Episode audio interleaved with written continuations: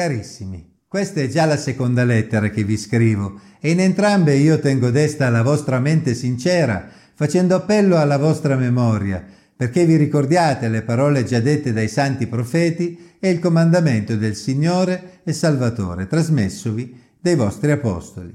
Seconda Pietro capitolo 3, versetti 1 e 2. Pietro ha scritto due lettere per tenere desta la mente dei suoi lettori, affinché rimanessero fermi nella fede. Lo abbiamo detto fin dai primi episodi, essi dovevano conoscere bene la moneta vera per saper riconoscere quelle false. Ma Pietro sapeva che con il passare del tempo sarebbe stato sempre più difficile. Perché?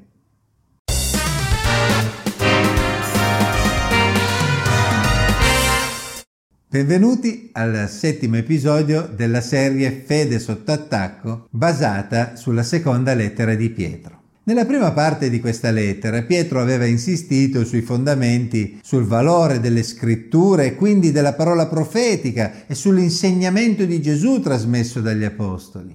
Nell'avvicinarsi alla conclusione di questa seconda lettera, Pietro ribadisce la necessità di essere ancorati alle scritture e all'insegnamento apostolico per resistere agli attacchi.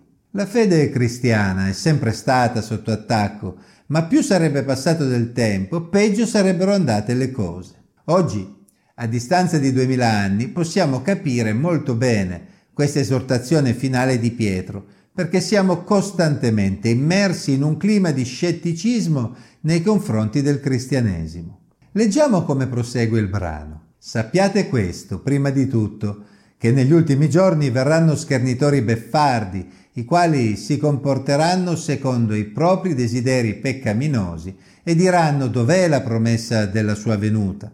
Perché dal giorno in cui i padri si sono addormentati, tutte le cose continuano come dal principio della creazione. Seconda Pietro 3, versetti 3 e 4. Dov'è la promessa della sua venuta? Gesù ha promesso che sarebbe tornato, ma il tempo passa e non succede proprio nulla. Possiamo fidarci delle sue promesse? Nel primo secolo la testimonianza apostolica, come vediamo nel libro degli Atti, aveva una forza straordinaria, perché erano ancora vivi i testimoni oculari.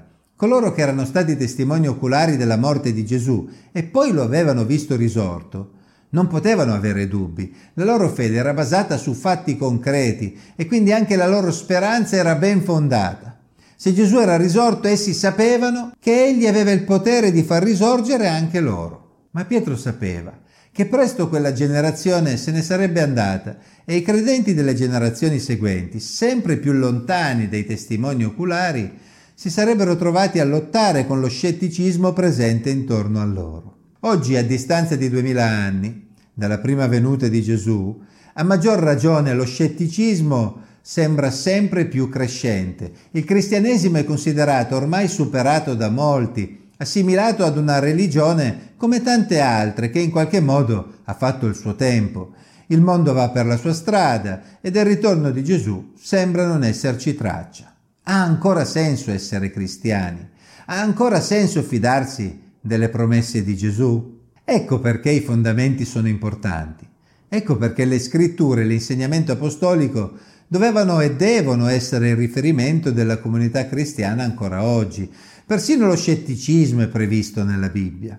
Dio non è colto di sorpresa. Ma qual è la risposta di Pietro alle domande provocanti degli scettici? Ma costoro dimenticano volontariamente che nel passato, per effetto della parola di Dio, esistettero dei cieli e una terra tratta dall'acqua e sussistente in mezzo all'acqua, e che per queste stesse cause il mondo di allora, sommerso dall'acqua, perì, mentre i cieli e la terra attuali sono conservati dalla medesima parola, riservati al fuoco per il giorno del giudizio e della perdizione degli empi. Seconda Pietro capitolo 3, versetti 5 a 7. Pietro ritorna all'inizio della storia umana Egli ricorda che l'universo e in particolare la terra su cui abitiamo esiste per volere di Dio. Tutti i processi naturali che conosciamo si sono messi in moto per volere di Dio, tramite la sua parola. All'inizio della Genesi la terra è descritta come ricoperta dalle acque, ma poi Dio stabilì che era il momento di fare ordine, mettendo in moto tra l'altro i meccanismi che portarono all'emergere delle terre asciutte. Ma quando dopo alcune generazioni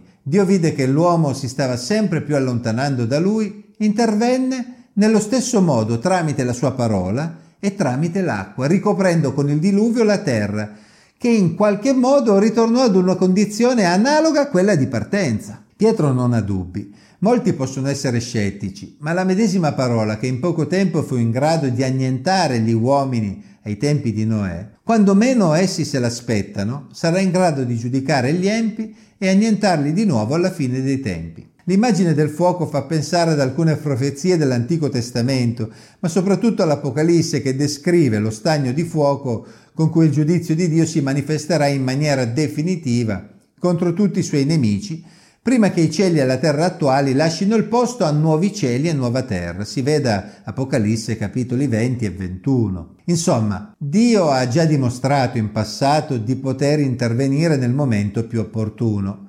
Perché allora ciò non è ancora avvenuto? Dio si è dimenticato? Perché Gesù non è ancora tornato? Perché sono già passati circa duemila anni dalla sua prima venuta? La risposta di Pietro è sorprendente. Ma voi carissimi non dimenticate quest'unica cosa. Per il Signore un giorno è come mille anni e mille anni sono come un giorno. Il Signore non ritarda l'adempimento della sua promessa, come pretendono alcuni, ma è paziente verso di voi, non volendo che qualcuno perisca, ma che tutti giungano al ravvedimento.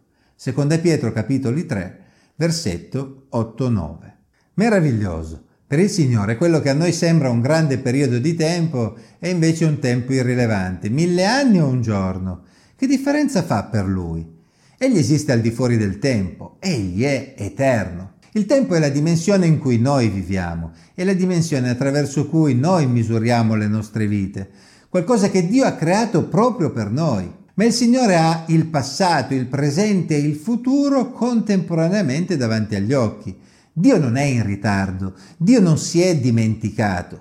Piuttosto, Dio ci ama e vuole dare ad una grande quantità di esseri umani la possibilità di riconciliarsi con Lui. Questa è la straordinaria conclusione di Pietro. Dio è paziente proprio perché vuole che molti, che ora sono scettici, abbiano invece la possibilità di ravvedersi e di conoscerlo. Questo è il Dio di cui parla la Bibbia, un Dio che ama le sue creature e vuole che tante di esse possano andare verso di Lui. La comunità cristiana di oggi, così come la comunità del primo secolo, si trova costantemente a difendere, a fornire ragioni per la propria fede in un mondo scettico. Ma è incoraggiante sapere che lo scopo finale di Dio è proprio quello di conquistare gli scettici, di dare ad ognuno di loro la possibilità di conoscerlo. Rimanendo fermi nella nostra fede, conoscendo le scritture e i fatti che ci sono stati tramandati dagli apostoli e che sono arrivati fino a noi, non lasciamoci smuovere e non lasciamoci scoraggiare dai contestatori. La fede è sotto attacco? Certo, allora difendiamola. La verità non ha mai paura di essere smentita perché saranno sempre i fatti a darle ragione. E se nel passato Dio attraverso i fatti ha confermato le sue promesse, possiamo essere certi che lo farà anche in futuro. Grazie a tutti, alla prossima.